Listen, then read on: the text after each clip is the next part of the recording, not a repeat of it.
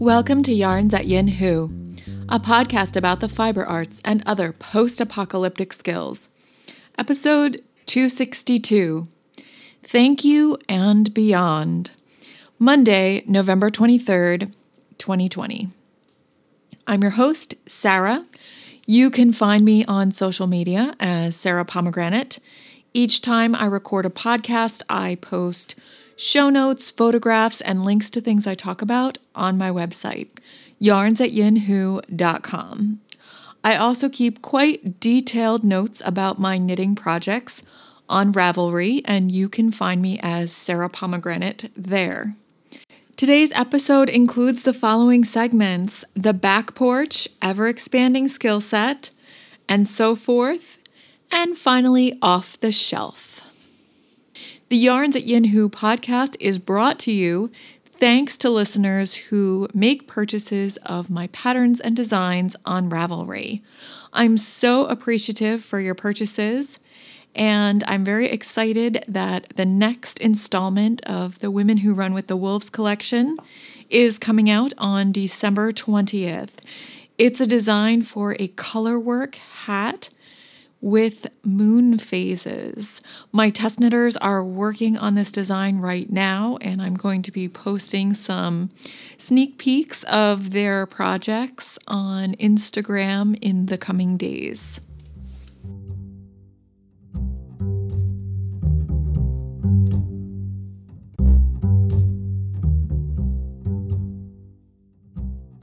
Hello, everyone, and welcome to the podcast. It's very early Monday morning at the Castle Inn in Delaware Water Gap, and I'm taking some time to get this recording in before my virtual school starts at 8 a.m. We are continuing with virtual Mondays uh, at the public high school where I teach and continuing with our hybrid schedule. This week is Thanksgiving week here in the United States. I've been thinking a lot about gratitude. This past week, I attended a webinar. The topic had to do with gratitude and really going beyond thank you to understand the health benefits of gratitude and what exactly is happening when we feel grateful and how to think about that more deeply and understand what's going on, what's going on with the person to whom you feel grateful, and what's going on with ourselves and within our own bodies. It was very interesting, and not long after that, I passed a colleague in the hall who complimented my my duster, my Cambria duster, and said, "Oh, cool jacket." And normally I would say, "Thank you," and keep moving, especially these days. Folks don't stop too much in the hall for conversation. But I thought about the webinar and I thought about the things the facilitator had said and the exercises we had gone through. And instead, I said, Thank you. You know, I make my own clothing, so that really means a lot. And he didn't say anything else, but we had like a eye contact, visual exchange. And I really felt like I had taken advantage of the moment to make my gratitude when someone compliments me on what I'm wearing, it's not just complimenting a, a collection of choices that I've made. It's complimenting my skills, my taste, um, my ability to work with materials. So it means a lot, and just saying thank you doesn't really cover it. And I'm trying to keep that with me this month um, and maybe take action in ways that help me express my gratitude more fully. It certainly felt, it was difficult, but it certainly felt better to say that than to just say thank you and move on. Because in my head, there's so much more to say. I wanted to say about 20 million things about making the Cambria duster. but I contented myself with expressing what that means to me because I make my own clothing. And I suppose I've also been feeling like our exchanges in most cases are severely limited. And so when we have an exchange of communication with another person, it's important to do simple things to really make the most of that. I think I might have a lot more to say on this topic, but I'll keep it uh, to those thoughts for now. Before I get to the rest of the episode, I want to give a special shout out to Lorna. Lorna is Joy of Chicks on Ravelry. She hails from Aberdeenshire, Scotland, and she is my swap partner for a little swap hosted by Louise of the Caithness Craft Collective. I've participated in very few swaps before. I don't think I've done anything around the holidays, but I heard her talking about it on her podcast and I just thought it would be interesting. It's it's low key. It's not about a lot of financial investment. It's more about simple gifts. And Lorna and I have already had a delightful exchange of emails and learning a little bit about one another and the places where we live. My package to her is all ready. It's all bundled up, and I'm going to put it in the post today. And I'm really looking forward to her reaction to the things that I sent along. So, hey, Lorna, thanks for tuning in.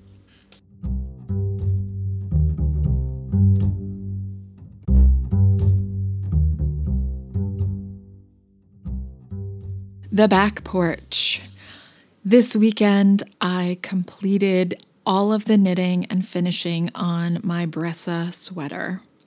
So, this is the last. You're probably rejoicing. This is the last that you'll hear me talk about working on this very long term project. This is the fifth design I have knit from Marie Wallin's book Shetland. It's a 2017 collection, so one of her older ones. She's come out with a lot of things since, but I really love the the things in this book and I just keep going back to it.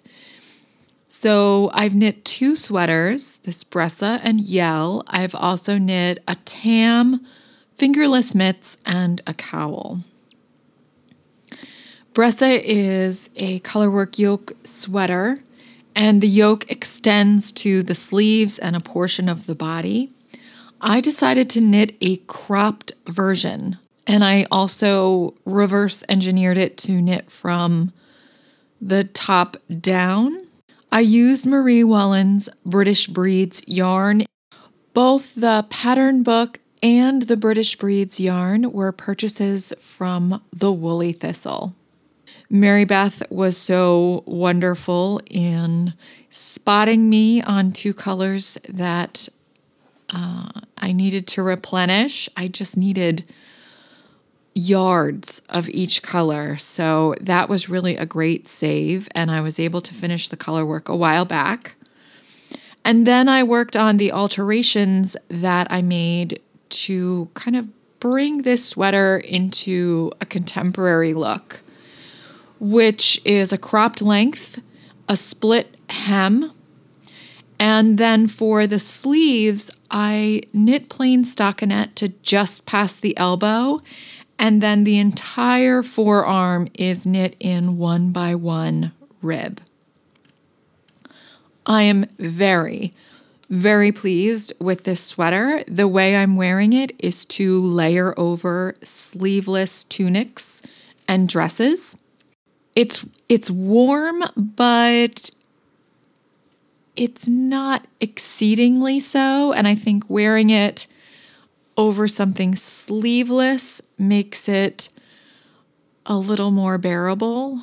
Um, sometimes a wool sweater with long sleeves feels a little overly warm to me indoors.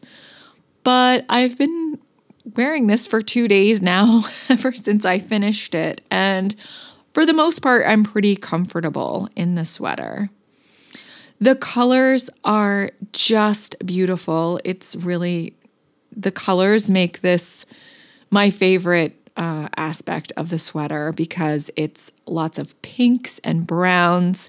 And then the solid color is a beautiful deep mulberry. I just adore it. This is much closer fitting than the other things I've made um, in color work and certainly the other Marie Wallin sweaters. I've also knit lovage, um, which to my knowledge is not part of any particular book, it's a standalone pattern. Um, so, lovage, Yell, and now Bressay. I'm going to enjoy wearing this all winter long. And I keep very detailed notes about this and the process of knitting it from the top down on um, my projects in Ravelry. So if you're interested, I would suggest that you look there. I also have detailed notes about my color changes and the choices that I made there.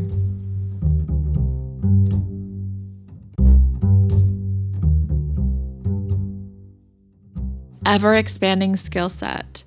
In my previous episode, I talked about my fantasies involving an acorn squash with a custard filling baked inside. And last night, Samuel and I collaborated to make this dish, and it completely lived up to my expectations. I will link the recipe in the show notes. It's from Food and Wine magazine. I think the recipe is good, but it's also something that you could riff on to your heart's content. We had only one large acorn squash, so I halved the recipe and it involves cutting the acorn squash in half, coating it with olive oil, adding some salt, pepper, and chopped sage. I happen to have some sage in my potted garden and it's pretty hardy, even though we've had a few frosts. The sage usually lasts through Thanksgiving, and so I can add some sage to my turkey gravy. Um, so I chopped up some of that, and the squash bakes until it's pretty much done. Then you whisk together cream, coconut milk, egg yolks, sugar and add that to the cavity of the acorn squash. And then you bake it some more. The recipe recommends drizzling with browned butter, but I had some cider syrup and that turned out amazing to drizzle that over the top. One thing that's very important for this recipe, which I think would be a, a really excellent one for a Thanksgiving menu, is to just be very, very certain that you've cut off just a little bit of your acorn squash, enough to get it to sit level on your baking sheet. Because that will determine whether or not you can completely fill the cavity with your custard filling. If the acorn squash isn't sitting level, you won't be able to fill the cavity. And you want as much of that delicious custard in there as you possibly can. So once again, this was acorn squash with coconut custard. I I guess I saw it initially on an Instagram post, but it's a food and wine recipe and I highly recommend it.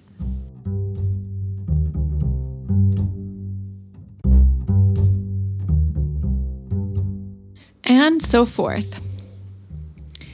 Unfortunately, the pandemic has meant I've not been able to gather with two very special podcasting friends for a retreat In early November, we've had a tradition of taking a retreat and working on projects together. Last uh, November, Emily led Sarah and I in making our first pair of jeans. And so, to keep ourselves from feeling too much disappointment, we planned some Sunday mornings together in November so that we could do some stitching projects.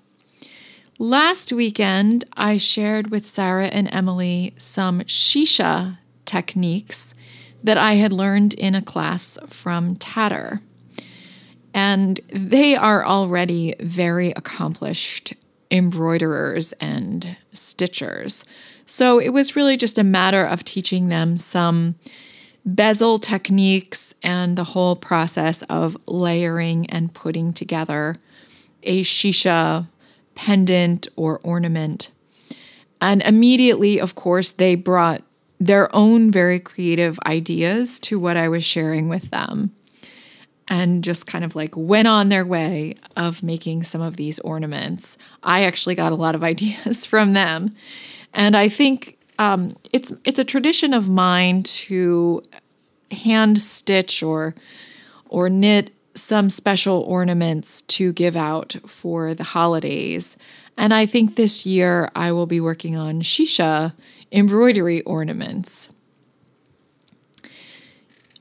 This past weekend, Sarah shared with Emily and I some techniques for sewing a traditional marshma, which is a Sami style sewing kit.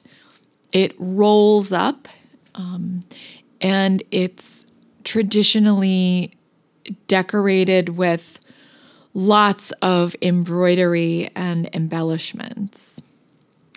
Sarah has made one of these. I think she might be making a second one, or maybe she's already finished a second one. So she had samples and she had already made some alterations to the design. She sent us patterns, and it was so special that she sent us cut out felt applique pieces with moon phases, animals, all kinds of botanicals, and more graphic kinds of designs that are a little less literal. Um, but she sent us all of these things that we could applique to our Marsima. And then on Sunday morning, she taught us some techniques for doing that. And we talked about I guess, the trajectory of putting the whole kit together, which is a very long term project because it's a lot of handwork. And I think it's also very special, so there isn't a lot of cause to rush this process. So I I posted on Instagram, but I will also share in the show notes for this episode the pocket of my Marsima, which has moon phases and my totem uh, heron, because my spirit animal is the great blue heron. I just love watching them, and we have several who visit the creek uh, just below our home. We have a full view of that area from our porch. So I've logged many, many hours watching the heron, and it always just seems very special to me when I see one anywhere. And so I've I finished the embroidery of that pocket and now my next step is to finalize the layout for the big piece of felt fabric that creates the outside of this sewing pouch and to start stitching those on. So I, I'm very grateful to Sarah for sharing those materials and her expertise. And also, it's just so much more fun to be making this along with Emily. And we're both, you know, working on the process of figuring things out together along the way. I haven't been doing much uh, machine sewing for quite a while. I do have some mending to do But I've been working uh, steadily on my Alabama Chanin reverse applique dress. I am nearing the end of my third spool of thread, and so I really need to make a stop at Joann's for some more button thread in order to be able to continue my work on this project.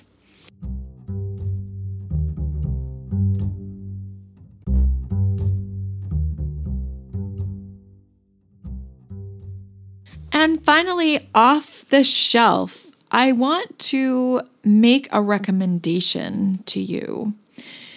And this is for the Tatter Journal. I'm frequently talking about things related to Tatter on this podcast. That's because it's just such an excellent resource.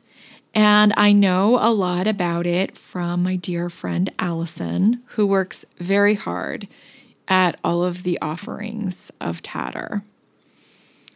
I've talked before about the classes. These are really just a wide array of things having to do with the textile arts. And they're accessible now to anyone, anywhere. So I encourage you to take a look at their course selections and see if there's something coming up that would interest you. There's a class for hand stitched sachets on December 5th that I think many of you might be interested in. So check out their offerings and make sure you subscribe because the latest thing from Tatter is a quarterly journal. And issue one has the theme of isolation. It's incredibly beautiful, thoughtful, with very high quality, engaging images. Jordana Munk Martin of Tatter is the editor in chief. And I just want to share a bit from her introduction to the first issue. What can cloth teach us about isolation? What can isolation teach us about cloth? What would isolation look like if it were a material?